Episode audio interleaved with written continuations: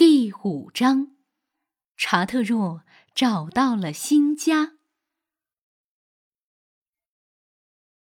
当你的计划被破坏，并且乱成一团时，那就下决心找到解决办法吧。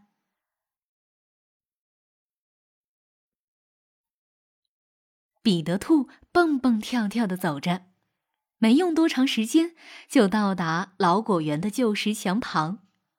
但是，红松鼠查特若觉得那样不安全。他喜欢能攀爬的东西，所以就沿着栅栏走了很远。当查特若气喘吁吁的赶到那儿时，彼得兔正在土拨鼠强尼家的门阶上坐着，并注视着强尼的长廊。他们都睡着了，彼得兔对查特若说。我用力拍了好几下，但是没人听见。他们都睡着了，等春姑娘到来，他们才会醒。我一点儿也不理解，为什么有人愿意错过美好的冬天。彼得兔困惑地摇着脑袋，继续盯着又长又空的走廊。当然，他是在说强尼和波利，他们睡觉的事情总是困扰着彼得兔。对彼得兔来说，这就是严重的浪费时间。不过，对于查特若来说，在没找到新家之前，考虑其他事情就是在浪费时间。现在，他必须抓紧时间，在一切都被冰雪覆盖之前，他要利用好每一分钟找到新家，并且存储一些过冬时需要的食物。他在旧石墙上来来回回的攀爬着，希望能找个地方安家。可是，没找到合适的地方。要知道，他与生活在地面上的条纹花栗鼠不一样，他更喜欢在树上安家。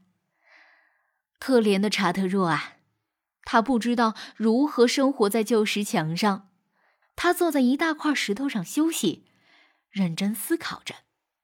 他真的很沮丧，心几乎沉到了脚底。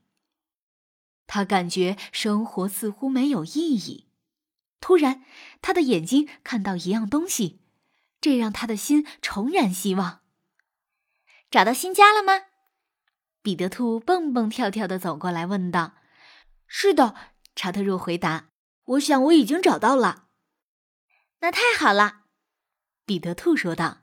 我确信你会在这儿找到新家的。他在哪儿呢？查特若刚要开口告诉彼得兔，但又啪的一下闭上了嘴巴，因为他突然记起让彼得兔保守一个秘密有多难。如果他把新家的地址告诉了彼得兔，那么也就意味着告诉了所有人。彼得兔肯定守不住秘密，黄鼠狼沙朵早晚会知道。我现在不能告诉你，彼得兔。”查特若说道。“要知道，我不想让任何人知道他在哪儿。等我觉得能告诉你的时候，一定会告诉你。”看到彼得兔一脸失望，他又接着说道：“我就住那里。”彼得兔马上高兴起来。“太好了！”他说道，“我会经常来看望你的。